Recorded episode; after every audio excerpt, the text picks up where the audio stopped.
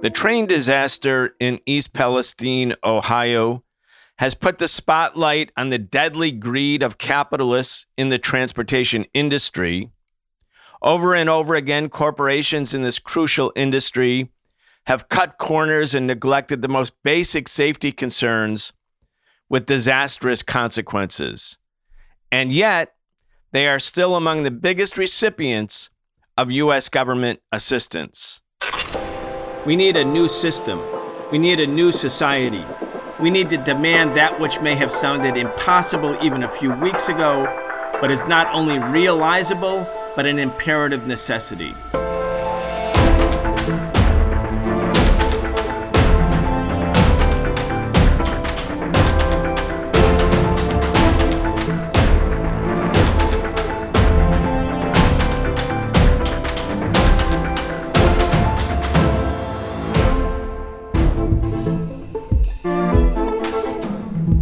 We are very excited to have Professor Richard Wolff join us again for our regular weekly segment where we talk about the biggest stories related to the economy and the state of the working class.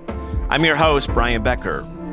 The Socialist Program brings you content three days a week, thanks to the support of our patrons at patreon.com forward slash the Socialist Program. We appreciate all of your support and encourage you, if you're not now, to become a patron today if you enjoy listening or relying on this show or both. Richard Wolff is the co founder of the organization Democracy at Work. He's the author of many books, the latest being The Sickness is the System When Capitalism Fails to Save Us from Pandemics or Itself. You can check out all of his work at rdwolff.com. That's R D W O L F F.com. Professor Wolff, welcome back. Thank you, Brian. I'm glad to be here. Well, the train wreck in Ohio and the, you know, the attendant terrible environmental disaster for especially working class communities in that area, that got big news and everybody thought, of course, well, we have to avoid that from happening again. Especially when one considers that the braking system used by the freight rail companies is from the Civil War era but things are actually going in the opposite direction, Professor Wolff. And at the same time, the US government, which subsidizes rail, subsidizes the rail capitalists and the airlines and other important vehicle or transportation systems in, in the US, the idea here is that they're going to get more money. They're going to be rewarded for their failure. And just to contextualize this before you get started, I want to read a little bit from The Lever. The Lever is an important newsletter produced by David Sirota. The Lever has done great work exposing how the politicians are bought and paid for by the rail companies, the rail capitalists, and how, as a consequence, they've nixed important regulations that would fix the problem or problems. Here's uh, from the, the Lever. In 2015, as the rail industry was fighting to block an Obama era rule that would have required railroad companies to use electronic braking technology on some hazmat, that's hazardous material, trains, Vox published an ad from AAR, that's the freight industry lobby group, touting their relentless approach to safety, one in which good is never enough. Those are the words of the ad. But just before the 2016 election, the Washington Post published branded content from the same lobbying group and from the president. And it warned in this ad, and it looked, again, Richard, the ads look like they're actual news stories. A key task for the new president and Congress must be to put the brakes on a federal agency whose regulatory actions are needlessly placing one of the nation's core industries at risk, close quote. And then, as soon as they took office, the Trump administration did indeed repeal the electronic brake requirement in 2017. Now, Richard, this is obvious corruption. It's politicians being bought and paid for. The real risk comes to working class communities and to rail workers. And yet the government keeps rewarding these same capitalists. Let's talk about it. Okay. I mean, the, the central concept here for people to understand goes by the name regulatory capture. And what that means is that in our economic system, in the capitalist system, it is a regular, routinely repeated experience that government agencies established to regulate industries are captured by the industries they're supposed to regulate. Usually, what happens is that a disaster like the one in East Palestine happens. There's a call by the victims, their families, their communities, and a horrified nation do something about this. And the first effort is to appeal to the companies, but pretty quickly, reasonably intelligent people point out that these companies did not take the steps needed to prevent this horrible accident. Why are we trusting them to do any different in the future? So then the cry goes up okay, let's get the government to set up a commission to regulate this industry and to impose on it the rules and regulations they should have and they could have done themselves, but they're not reliable. They didn't do it. That's why we have accidents. And I should point out that we have rail accidents many, many, many times every year. There's nothing new, there's nothing exceptional. This is a horrible failure of our system. What naive people don't understand is for the corporations involved, they don't want the government to impose anything on them. They don't want to spend a nickel more on safety than they are already doing. They may put out ads about how they are lovely and they are really concerned about safety, but that's all they are cheap words. The problem is this every nickel they take away from their business to do something that's safe is a nickel less of profit. There it is again. There's a conflict between spending the kind of money you need to assure safety versus taking money out of the pool that makes up your profit. And as every company that's honest will tell you, they're in business to make a profit. Profit is the bottom line. Profit is what we seek to maximize. Profit is what gets us a good reputation and builds the career of the executive. Lower profits threatens the career of the executive and makes everybody nervous. So if they have to choose between profit and any other expenditure, including for safety, they go for profit 9 times out of 9. And that's what you have to recognize had happened here. And we know it. We know how hard these companies work to prevent and neutralize rules and regulations. Look, last uh, summer, President Biden and the Democratic Party forced railway workers who had voted to go on strike, forced them by threat of imprisonment and fines forced them to go back to work. The right to strike was taken away, having been won by the working class in this country decades ago. The right to strike was denied. And what were the workers striking for? They wanted a handful of sick days to be less exhausted, less stressed, and therefore, of course, safer people running the railroad. The companies didn't want it.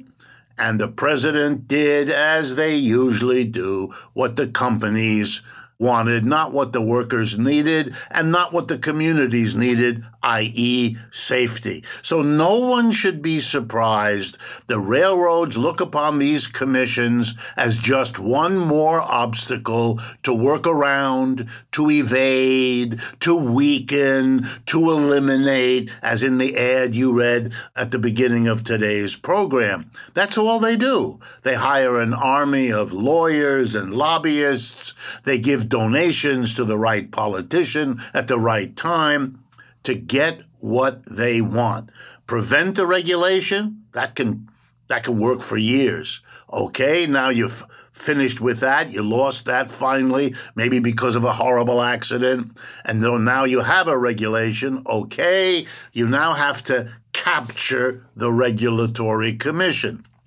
Get to them one way or another with donations, with lobbyists, with public relations, with everything you can think of to get an exception to the rule, to get an exemption from the rule, to get the suspension of the rule. If you're lucky, to get an amendment or the repeal of the rule. And you do it relentlessly and you let people know that if they're friendly to you, you'll help them with their next election, and if they're not, you won't. That's what happens. It happens across the board in this country, whether we're talking a transportation commission for railroads or a utility commission for the electric company or the insurance commissions every state has to try to control the insurance company. We have to have government regulation because every industry in capitalism does what it says. It maximizes profit and it cut corners about safety and many other things that we, the people, need. We suffer, we don't get it because they're in charge. And for them, the number one priority, as they tell us, is the profit system that they work under. And so for us, the regulatory doesn't work because it's captured by the industry. And let me conclude by giving two examples. Both of these come from the Democratic Party because both at the national level and in the state of New York, they're the party in power. So, Buttigieg, the Secretary of Transportation, it's his job to supervise. He's the chief regulatory person in the transportation area. So, this is his bailiwick. He wasn't on the job. He didn't inspect these trains. He didn't inspect the tracks. He wasn't even able to talk much about it in the immediate aftermath but then, as the pressure began to build, we heard all about his threats, and he blamed the Republicans of Mr. Trump, the usual game of the politician, which is first and foremost, I'm completely innocent, somebody else is the bad guy. The last thing we need is that kind of BS when you didn't do your job. But I like even more Governor Hochul here in New York State. She issued a statement, I think it was last week, about how her administration in Albany, the capital of New York, is, and I'm quoting now, laser focused on safety. Well, you know, when you say something stupid like that, you deserve the criticism and the laughter that you get. She had repealed, in the interest of the railroad companies, she had opposed and repealed a variety of legislations in the short time that she's been the governor. She replaced Andrew Cuomo, who got caught doing other inappropriate, if not illegal things.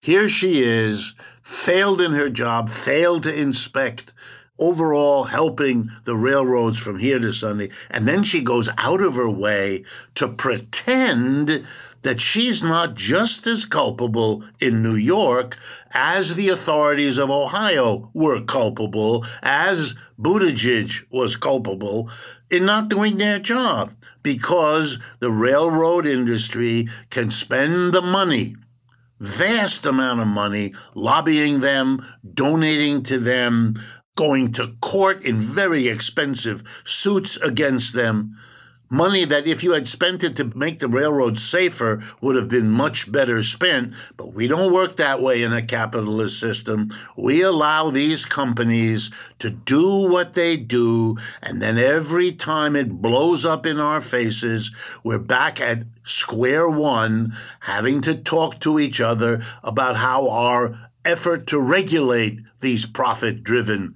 companies has been captured by them to turn it into the opposite of what we all intended. Richard, last week when we were talking with you about a related topic, you made the point that the railroads were built by private railroad companies, but the highway system, the roads, not the railroads, but the roads after World War II were picked up by the government, that the government paid for it. And then private auto companies were then able to market their product, cars, to a mass audience that in the past had not owned cars. So you had General Motors, Ford, Chrysler in particular, the three auto manufacturers who had, you know, survived all of the sort of the earlier big fish eat small fish sort of competition within the auto industry. So these three auto giants came into existence.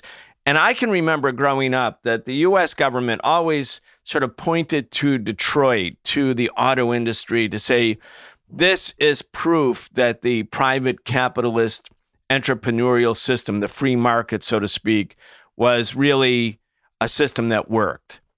Tens of thousands of workers got, by relative standards, decent paying jobs. It was a profitable industry, et cetera, et cetera. You pointed out last week, well, they really couldn't have been doing any of that without the roads. And we, the taxpayers, the government paid for the roads. Okay, I want to skip ahead.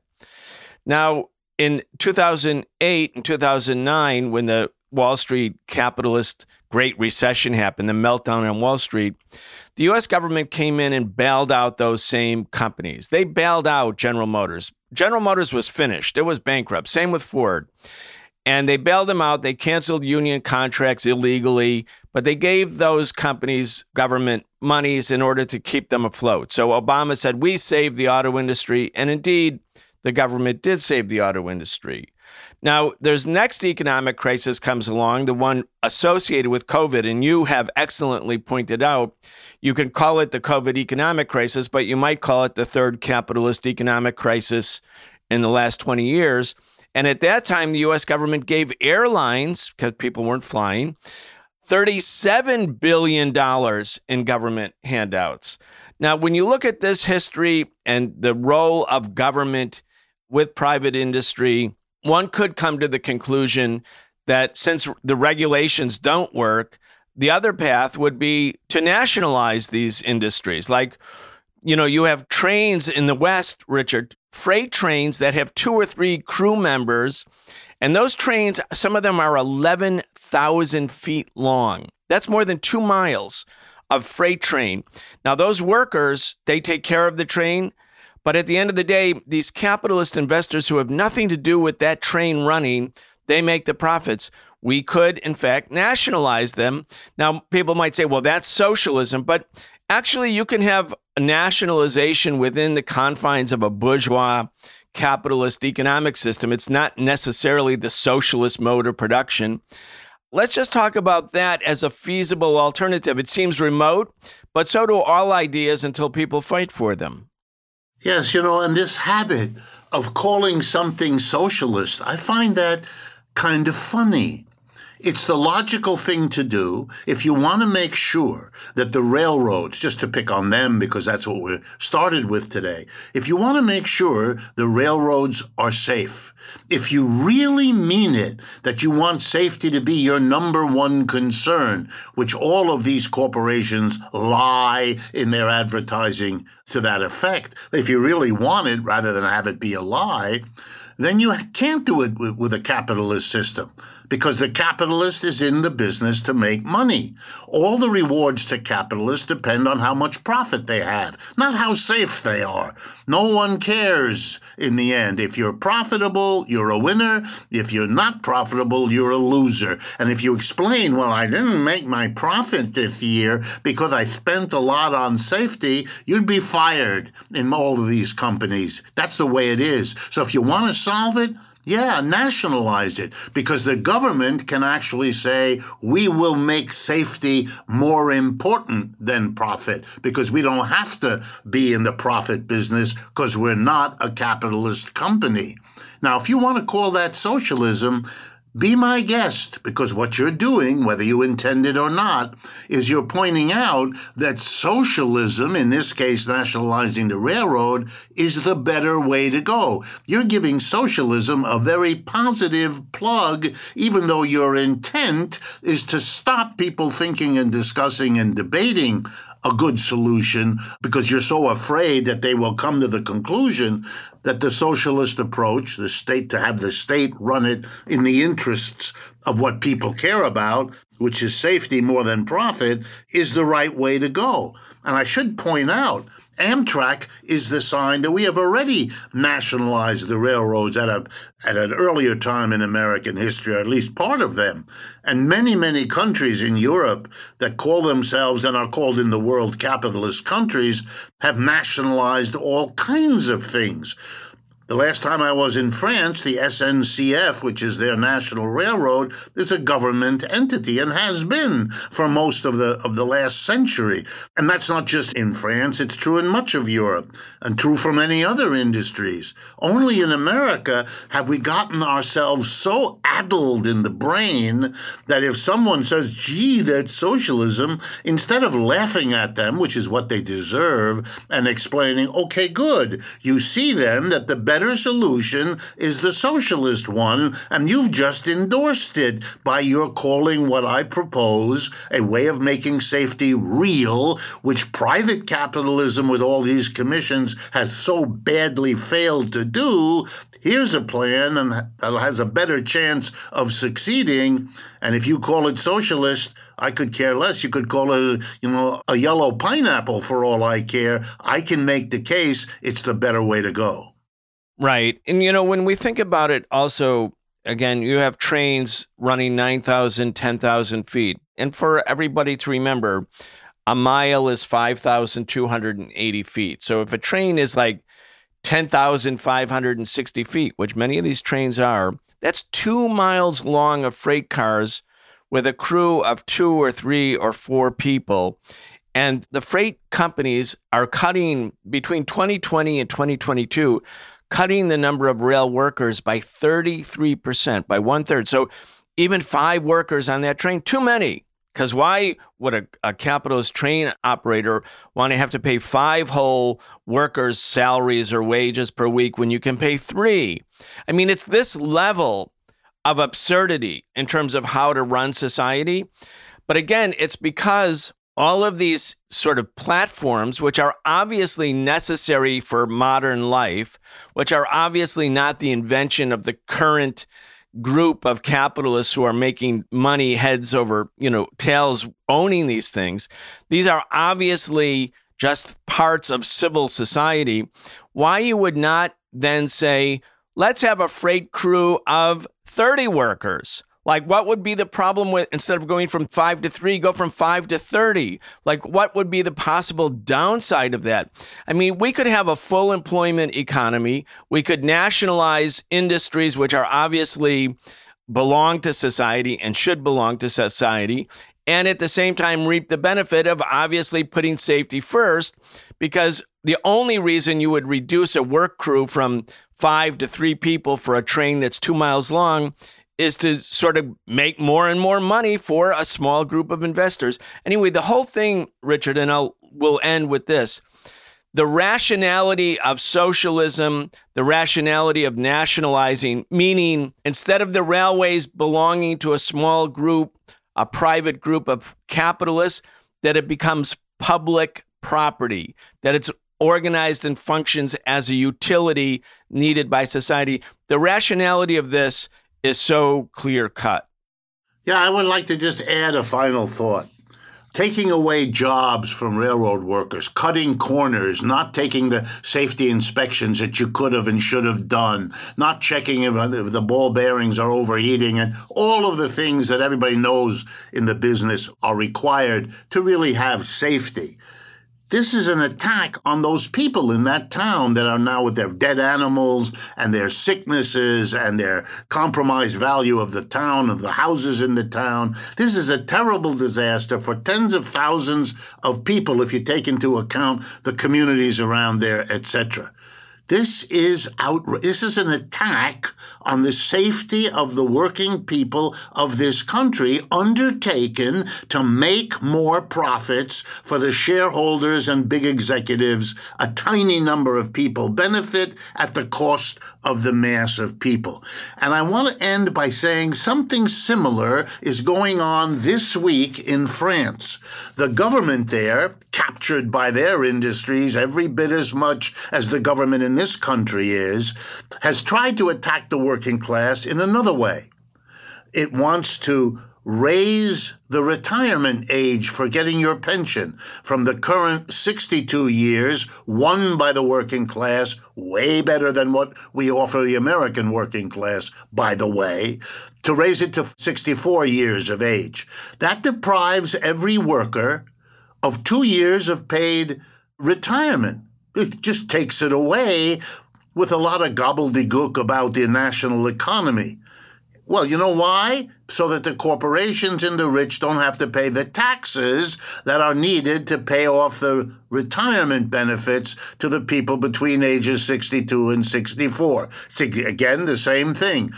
Help the rich, make them even richer at the expense of literally depriving the working class, in this case, not of safety, that's what we did in, in Palestine, Ohio, but in, the, in this case of a pension you have worked all your life for, and that was written into law.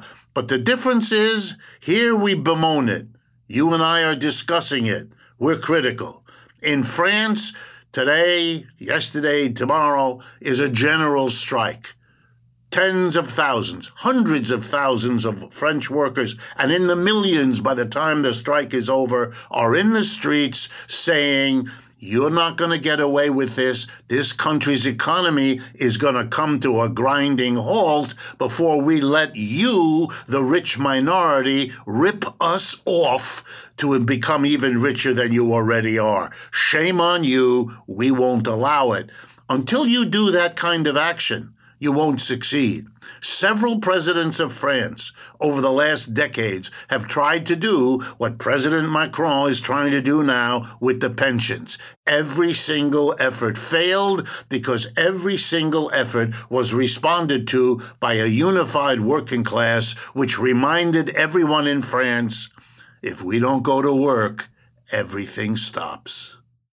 All right, we're going to leave it right there. Richard Wolff, today, Wednesday, March 8th, International Women's Day. Richard, I'm also noticing that you are speaking this evening between 7:30 and 9 p.m. in a forum called Global Capitalism. Real quick, if people are in the New York area or can join online, can you just talk real quick about what that event is?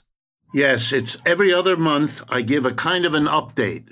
Uh, I look around and I either look at the Ukrainian war or, in this case, the coming together of four different challenges to the capitalist system. One coming out of the working class in this country, one coming from France in the action of the general strike, one coming from the growing tensions between the United States and China. Every other month I do it. It's always on a Wednesday evening. If you want the details, both on the one on March 8th and on each of the two months, best thing, go to our website, democracyatwork.info. That's all one word, democracyatwork.info, and all the details on how you can join are there for you. All right, Richard Wolff is the co founder of the organization Democracy at Work the author of many books, the latest being The Sickness is the System When Capitalism Fails to Save Us from Pandemics or Itself. Be sure to check out all of his work at rdwolff.com. That's rdwolff.com. You're listening to the Socialist Program. We'll be back tomorrow. We're going to be talking about the Ukraine War one year later. You've been listening to the Socialist Program with Brian Becker, where we bring you news and views about the world for those who want to change it. If you enjoyed the show, subscribe on your favorite podcast app and follow us on Facebook, Twitter, and Instagram, and watch video episodes of our in depth show, The Real Story, every Wednesday at 7 p.m. Eastern on YouTube with our partner Breakthrough News. We can only continue our work bringing you high quality news, analysis, and history with the support of our listeners. Connect with us and become a patron at patreon.com slash the socialist program and receive an invitation to participate in an exclusive monthly seminar with Brian Becker.